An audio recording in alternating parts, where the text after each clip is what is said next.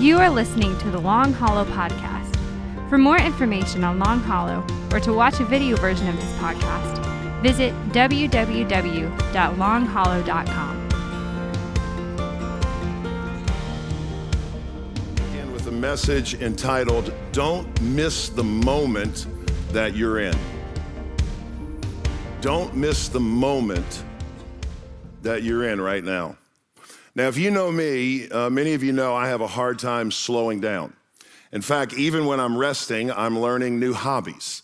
And uh, I have a tendency to run at a frenetic play- pace in life. But in December, I was forced to slow down like all of you when it snowed, right? Uh, interruptions have a way of slowing us down. And what I've learned is, over being here now about sixteen years in Tennessee, is that South Louisiana boys have a hard time driving in the snow. Okay? But here's what I've also learned. Middle Tennessee folks do as well, okay? It's like nobody in our town could drive, right? And so the snow forces you to slow down and to pay attention to your surroundings. And so I, ner- I learned when I was driving slow on these back roads that I normally zoom down on a daily basis, I noticed things that I didn't see before. For example, I noticed on the left there was this enormous tree with a creek that was kind of running around it. It looked amazing. I noticed on the right side of the road, I'd never seen this, this old barn that was covered with snow. It looked like a Thomas Kinkade painting. And what I realize is when I drive slow at a normal pace, I tend to see things that I miss. The same thing happens in your life. When you and I are so busy, we have a problem being present. And that's the title of the series. And so for the next few weeks, I am really excited about our time over the next few weeks. We're going to talk about how we can be present as fathers and mothers with our children, how we can be present as husbands with our wives, as wives with our husbands, uh, as children with our parents, and more importantly, how we can be present as believers with the Lord. And I think we all could benefit from that. So today I want to start with a lesson from two sisters who were really good friends with Jesus named Mary and Martha. And they're gonna give us an insight about how we can be pre- because the reality is some of you are present today, but you're not present because your mind is somewhere else. And so Martha and Mary will teach us an insight. If you have a Bible, turn with me to the Gospel of Luke in the New Testament. If you're joining us today and you don't know how the Bible's laid out, there, there's the Old Testament and the New Testament. There are four Gospels. Luke is number three, so just go um, to Luke. A, a cool way to find the New Testament is, I learned this in seminary, if you open it halfway, you find Psalms. If you open it three quarters, you'll find the New Testament. Kind of a neat insight. So I was always cheating in class because I didn't know the Bible when I was a new Christian, so I was... And another cool tactic is the table of contents, which never hurts. By the way, I use that, I used to have my finger there all the time in class, right? Okay, Luke chapter ten, verse thirty-eight. We like to say word at Long Hollow. When you're there, you can say word. Word. The word of the Lord. While they were traveling, Jesus and his disciples, he entered a village, and a woman named Martha welcomed him into her home. She had a sister named Mary who also sat at the Lord's feet and was listening to what he said. But Martha was distracted by her many tasks, and she came up and asked out loud publicly, "Lord, don't you care that my sister has left me to serve alone? Tell her to give me a hand." The Lord answered her, "Martha, Martha, you are worried and upset about many things, but one thing is necessary. Mary has made the right choice, and it will not be taken away from her." The word of the Lord. I want to teach you two insights about being present, first of all, with God. This is kind of a two-part sermon I'll unpack over the next two weeks. But the first insight I want you to write down, this would be a great time to start taking notes on your phone or your iPad or notepad, because you, you'll want to go back and, and reference this. The first insight is this: do not allow activity to overshadow intimacy with God. Do not allow activity for God to overshadow intimacy with God. Now, Mary and Martha were really close friends of Jesus. I would submit to you, outside of the disciples, Jesus' closest friend as a man was who? Do you know who I think it was? Lazarus. And the reason I believe that is the last house visit Jesus makes on the way to the cross is Lazarus' house, and he has two sisters named Martha and Mary. Now, the two sisters couldn't be more different. Martha was a doer, she was active. Mary was a contemplative, she was a thinker, she was a processor. And when Jesus visits her home, she takes the opportunity, Mary that is, to learn from him. And so here's what the text says, look at it. Sitting at his feet. That's an idiom in the Hebrew language for discipleship. She wants to learn from Jesus. Now, this was countercultural, really, to the first century. Why? Because in the first century, women particularly could not learn from a rabbi. The, the process was at the age of ten, all girls and boys would go to yeshiva school, the Beit Sefer, the Beit Talmud, and then they would kind of shift after that, the first level, and the girls would go work in the family business in the home. And so they never were allowed to learn from a rabbi. That was a man's opportunity. But aren't you encouraged today as a woman, and this should empower all the women today, aren't you encouraged that Jesus not only calls women, he not only invites women to follow him, he empowers women to be his disciples today to go make more disciples. He's the first, listen, he is the first rabbi in Jewish history to have ever done that. It's interesting. But in this particular account, Martha needs help in the kitchen. Martha's a busybody, and so obviously with a sister feud, and I know if you have a sister in here or one sitting next to you, you never did this before, but in typical sister fashion, she tattles on Mary publicly instead of going to whisper in her ear privately, like, hey, hey, sis, listen, it's a lot of work to prepare for thirteen guests. You think you'd come give me a hand in the kitchen? She doesn't do that. She actually yells it out publicly. Hey, Mary, you, you, you old lazy sister of mine, why don't you come give me a hand in the kitchen?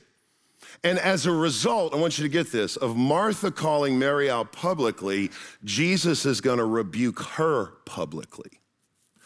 Now, this is a sermon for another day, but I just felt like I'd get on a soapbox, sermon one of twenty twenty-three, if you allow me for a moment. But this is a reminder for us as the people of God, listen to me, that we should never take our criticism or our judgment about another person publicly or online. Amen. And I'll show you the principle in a minute. It, it, it, or even against the church.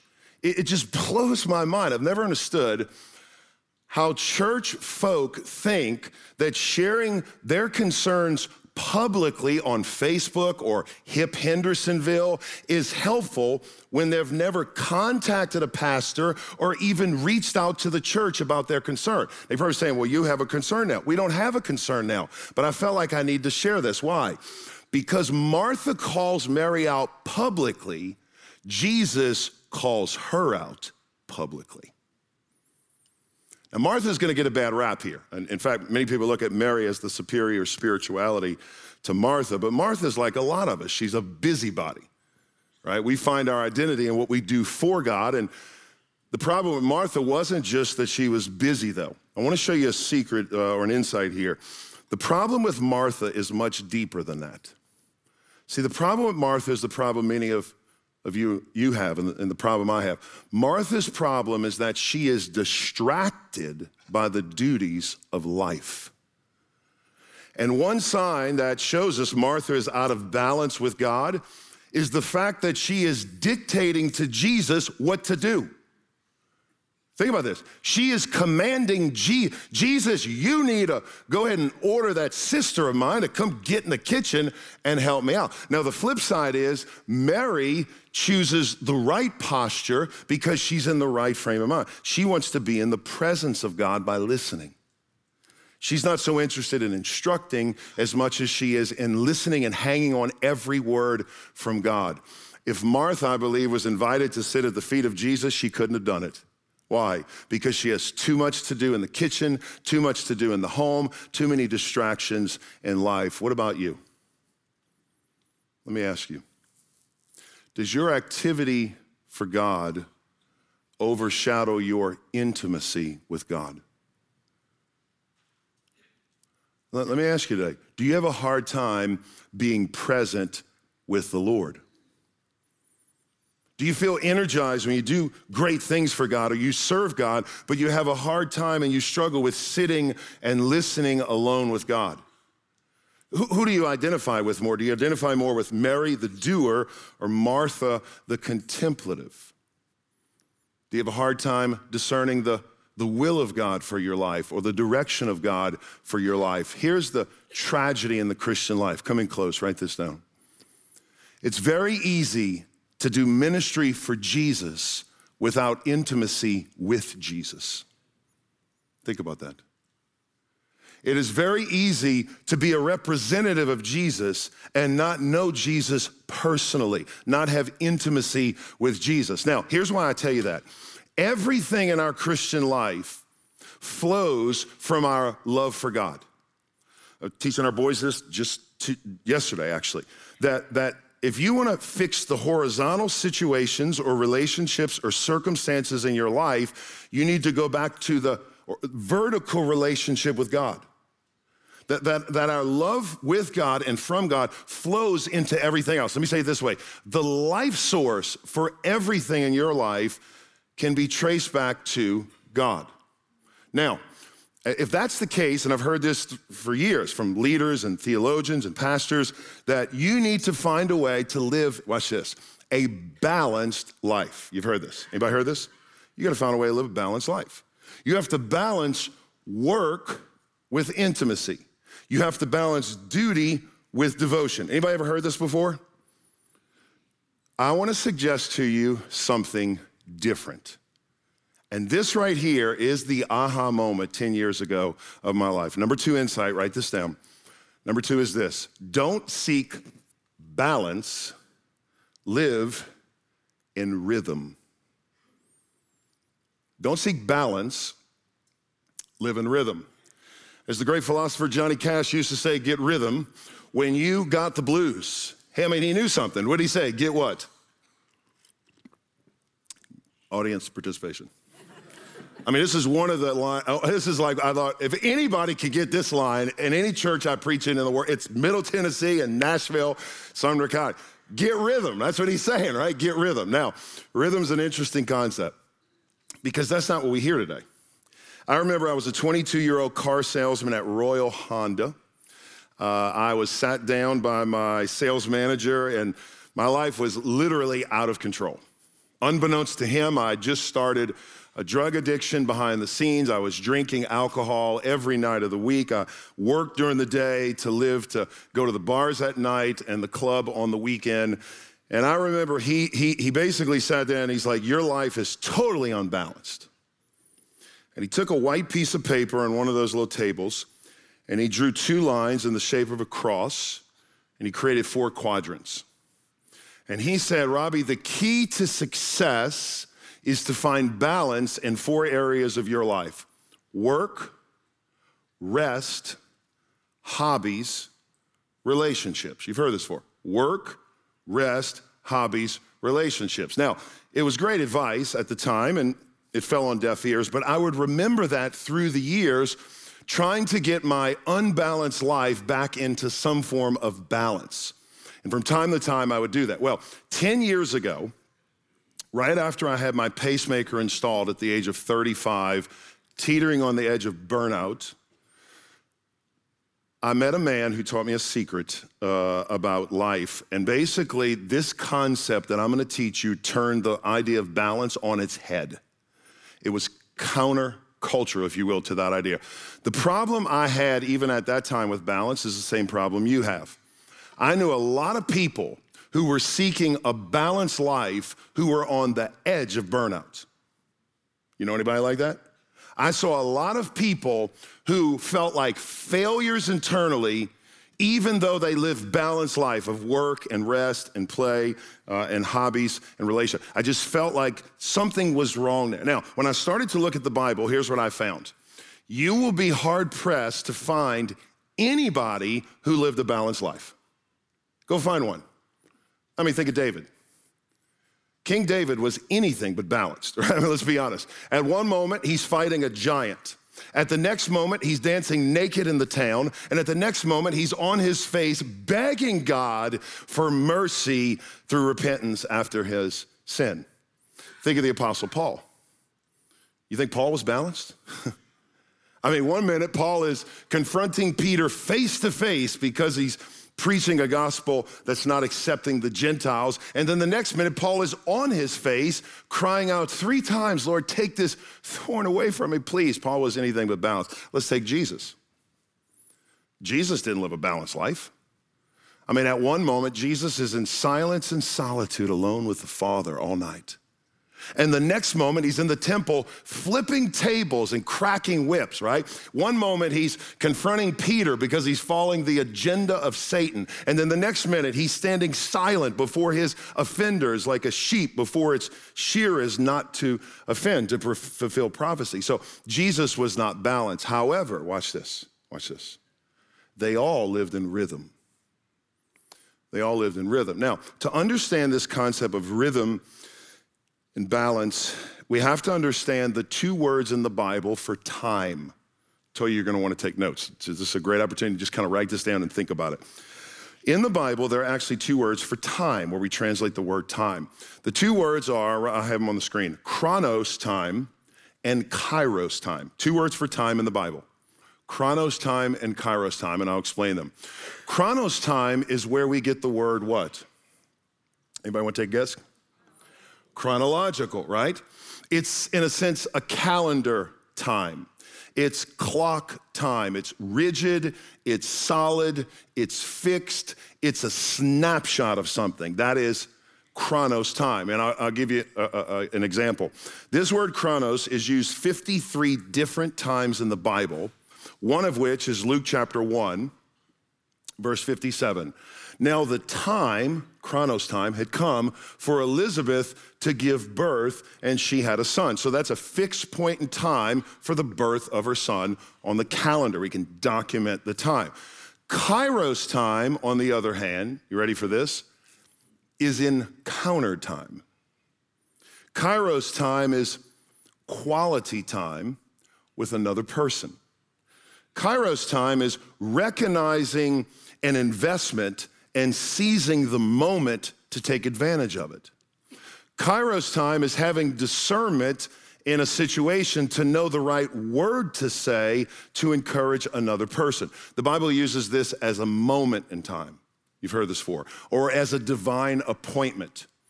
Jesus actually starts his ministry not on chronos time, but on kairos time. You ready for this? Mark chapter one, verse fourteen. This is how Mark says Jesus' coming out of his formal ministry happens. After John was arrested, Jesus went to Galilee proclaiming the good news of God, saying the what? The time is fulfilled. Now that wasn't a calendar clock time.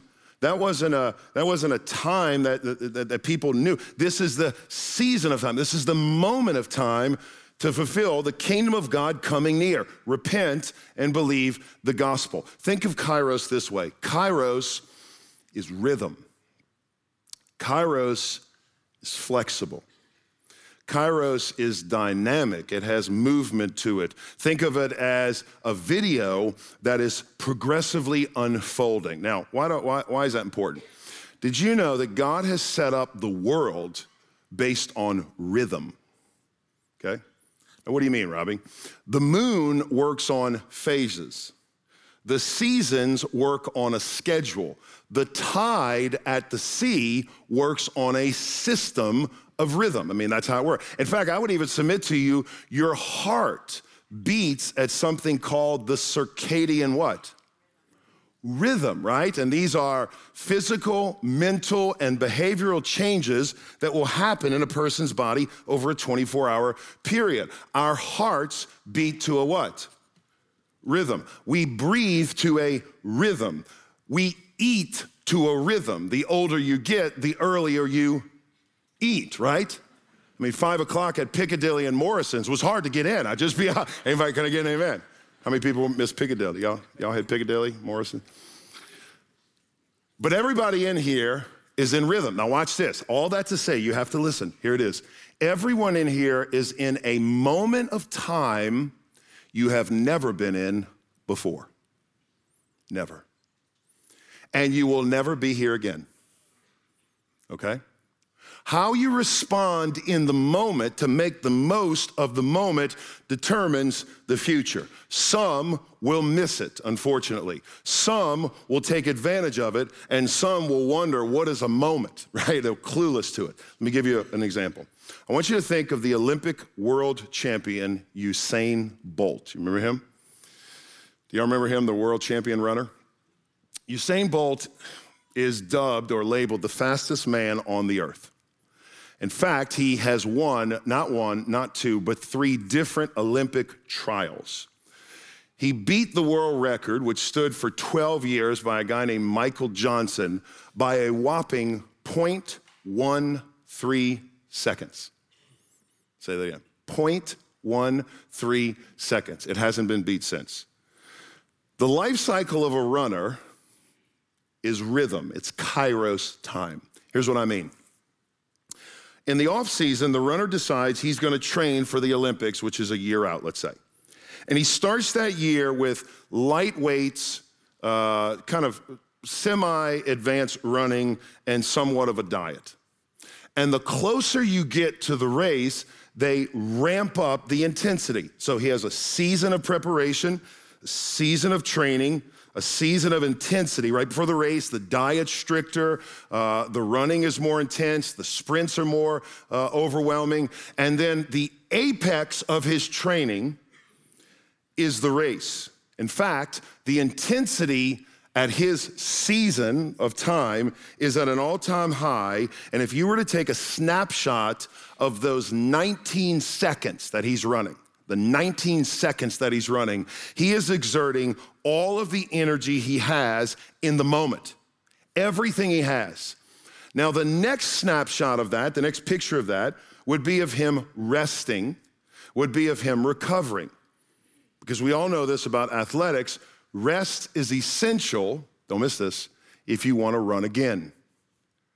And then after some time, he gets back into the rhythm of the pre-workout and the warm-up for the next Olympic trials. Now, here's the secret, and I want you to get this. Here's the secret. You have to determine what season you're in right now and make the most of it. Why?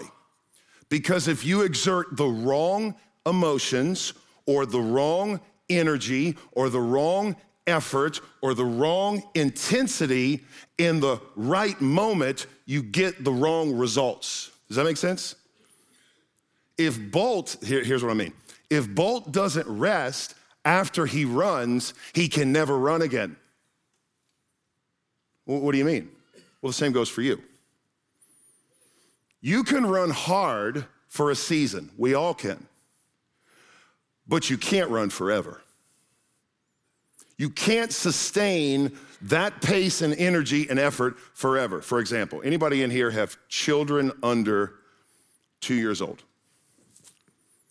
Anybody ever had kids under two years old? Okay, low-hanging fruit on that one, yeah.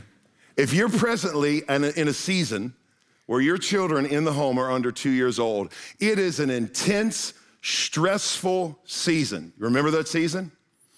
And you're pro- and people say, people say, you'll miss it when it's gone. Uh, I don't know about you, but I ain't never gonna miss.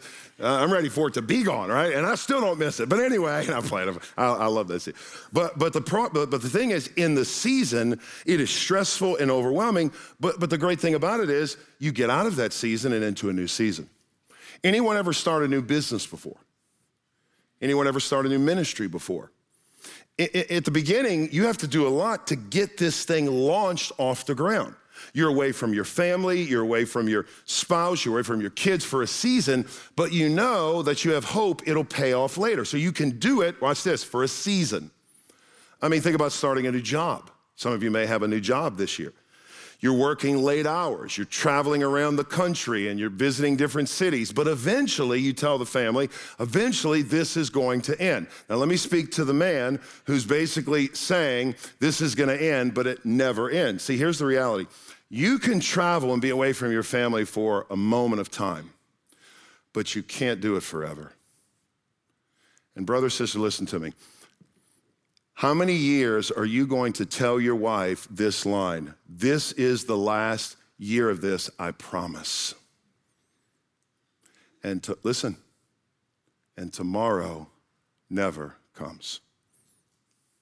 See, one day some of you are going to wake up and your kids are gone from the home and you will miss the moment you had with them. How about a guy in recovery or a girl in recovery from alcohol or drugs? I remember when I first got sober and went to treatment, immediately when I came back, I was ready to get back to life. I need to go get a job. I need to get my life back. And what happens is we don't take advantage of the season of getting healthy. And I'll speak to you if you're in that season right now. Do not be in a rush to get back to life. You need to focus on being the best you, as healthy as you can be, your relationship with the Lord in this season, because you will never get this season of healing back. Don't rush the process. That's the moment you're in. Now, here's the problem of all of this. The problem is when you and I run at an unsustainable pace for an extended period of time, something suffers. Let me say that again. When we run at an unsustainable pace for an extended period of time, something suffers. In an athlete, you know what suffers? The body. You get injured. In a marriage, what suffers? Trust and love.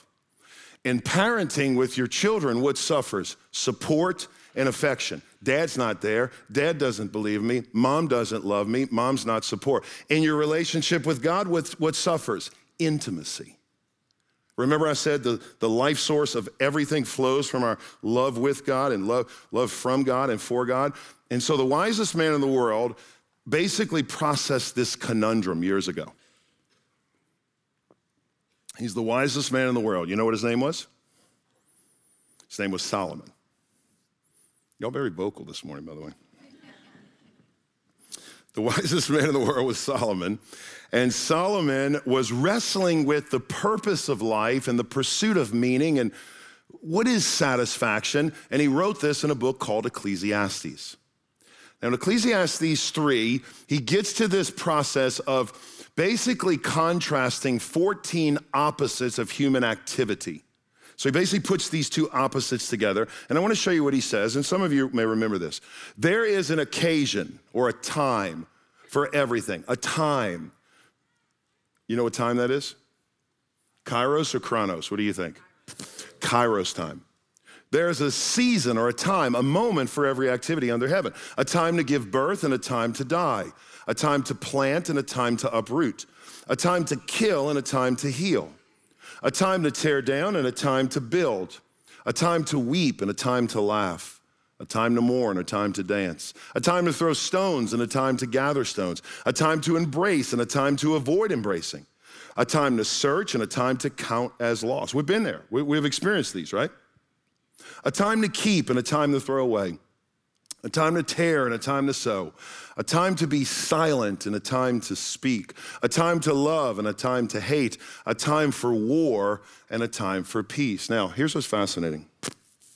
In those eight verses, he actually uses the word time twenty-eight times. And it's not Chronos time, it's Kairos time. It's a moment of time. It's the rhythm of a person's life. Now, don't hear what he's not saying. When he says there's a time to speak and a time to be silent, he's not talking about balance. He's not saying, now listen, you've spoken fifty percent or, or, or you've spoken for an hour. Now you gotta be silent for an hour. That's not what he's talking about. What he's saying is you have to discern what moment you in, you're in. If you need to give a word, then speak. If you need to listen, you need to listen. You have to discern the moment that you're in. Here's what I want you to get from this. True wisdom in life, and I believe this, true wisdom in life comes from knowing the moment of time you're in and living to the fullest within it. That's true wisdom. And I'll prove it to you. How many parents in here who have grown kids would say to me, I would do anything to have small kids, my kids back small in the home again. Just to play and, and throw the ball or shoot hoops in the back. How many dads, look at me, would say to me, I would do anything to go back and watch my son or daughter play a high school game again. How many divorced men or women would say, I'd give anything to go back and do some things differently. How, how many people after losing a loved one would say, man, I wish I could go back. I would give any amount of money in the world to go back and make the most of the time I had with them. Here's the question. Why do we have to realize the value of something when it's gone? Why does it take us, why is it so hard for us to see the season and time that we're in? I'll give you the answer. Because we're too busy. That's the problem. We're too busy. And friends, I promise you, the devil's weapon of mass destruction today is distraction. The devil's weapon of mass destruction in your life is distraction or busyness. And I want to start this series off by just making us mindful, helping us commit to make the most of the time we have. Let's say today I select one lucky Uh, congregant today, and I say, this is a gift for you, and here's the gift. I pull you up here and I say, here's the deal. You have won the opportunity to receive a check today for eighty-six thousand dollars, eighty-six thousand four hundred dollars. eighty-six thousand four hundred dollars, it's a check right now, you go cash it at the bank. But it comes with one stipulation, and here's the stipulation. The stipulation is you have to spend all eighty-six thousand four hundred dollars today, okay? That's the stipulation. You can't carry it over to tomorrow, and then once you spend it today, it's gone. You, you don't get it back. Here's the question, show of hands. How many people would say, honestly, I could spend it all in one day? Anybody in here? Raise your hand. And many of you nodding your head, because Amazon packages would be prime for delivery. I mean, I'm just saying, I know how to spend that, right? I mean, you, you, you would go purchase purses and PlayStation fives and, and, and new boats and iPads and watches and games and shoes, obviously, and clothes. I mean, you would purchase all these things because you know that the moment that eighty-six thousand four hundred dollars is spent, you'll never get it back. You can't carry it over till tomorrow. So let's say at the end of that first day, I come back to check on the progress and I'm blown away. You spent it all. I'm like, wow. I've got another proposition for you. And I pull out my back pocket another check for eighty-six thousand four hundred dollars with the same stipulation, that you can't carry it over, you can't send it ahead, you have to spend it today. And once it's all spent today and today's over, you, you can't use it another day. The question is, would you be able to spend it again? You'd say, yeah, sure. I mean, I'd invest in stocks and bonds. I would buy cars. I would uh, purchase collectibles or trading cards or something I could make my money back on. Nothing would be left over, so I would spend it all. Come in close. Every day of our life, God gives us, God gives you eighty-six thousand four hundred seconds a day. And you're to free those, spend those seconds any way you like, but there's a stipulation. Once the day is over, you can't carry them on to the next day. They're gone. Listen to me. If you were losing, and I know many of you in here, if you were losing eighty-six thousand four hundred dollars a day, would you not do everything in your power to pinpoint the hemorrhage to stop the bleeding? You would you would go and do anything to figure out, why am I losing this today? Then why don't we do that with time? Why are we not concerned about what is stealing the time from us, from what is important, and from what really matters in life? Friends, let me just say this, and I say this with love. Playing Call of Duty all night is a problem, or Fortnite, or Roblox, or any game you, you, you put in there. It's a problem. Looking incessantly at Facebook posts on the couch is a problem. Watching YouTube shorts for hour after hour is a problem. Swiping through Instagram posts or being distracted with your cell phone when you're in the house next to your spouse or your children is a problem. Being consumed with growing a business for an extended period of time where you're actually growing further away from your family and kids is a problem. If nobody's gonna tell you that, I'm here to tell you that today. And it's time for us to be present while we're present. It's time to, for us to live in the moment. It's time for us, Long Hollow, to connect or reconnect with God in a way where we make the most of what we have. It's time for us, go get this, to stop living in the past. And it's time for us to start redeeming the present. And so here's my challenge to us. We're starting a twenty-one day season of fasting and prayer. We do this every year at Long Hollow. And for some of you, it's gonna be fasting for twenty-one days uh, from food. For some of you, you say, I can't fast that long. Maybe it's fasting once a week from food. Maybe it's fasting from something else. I don't know, you, you and the Lord figure it out.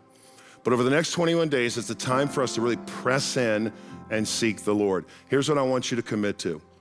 For the next month, here's what I want you to commit to. I want you to put the phone down when you go home. Here's a challenge for, for those who work outside of the home. Finish your phone call before you walk in the door and leave it for tomorrow and trust God with that, amen? Instead of scrolling or swiping endlessly in bed right before you go to bed, the first thing on your mind, why don't you try this? Lie in silence and meditate on the Lord. Be still and know that He's God. Start being present when you're present at home. Now listen, by no means have I mastered this, obviously. But I'll tell you, I've been very intentional over the past year, and it has made a huge difference in my home, I promise you. Because here's what I've been convicted of.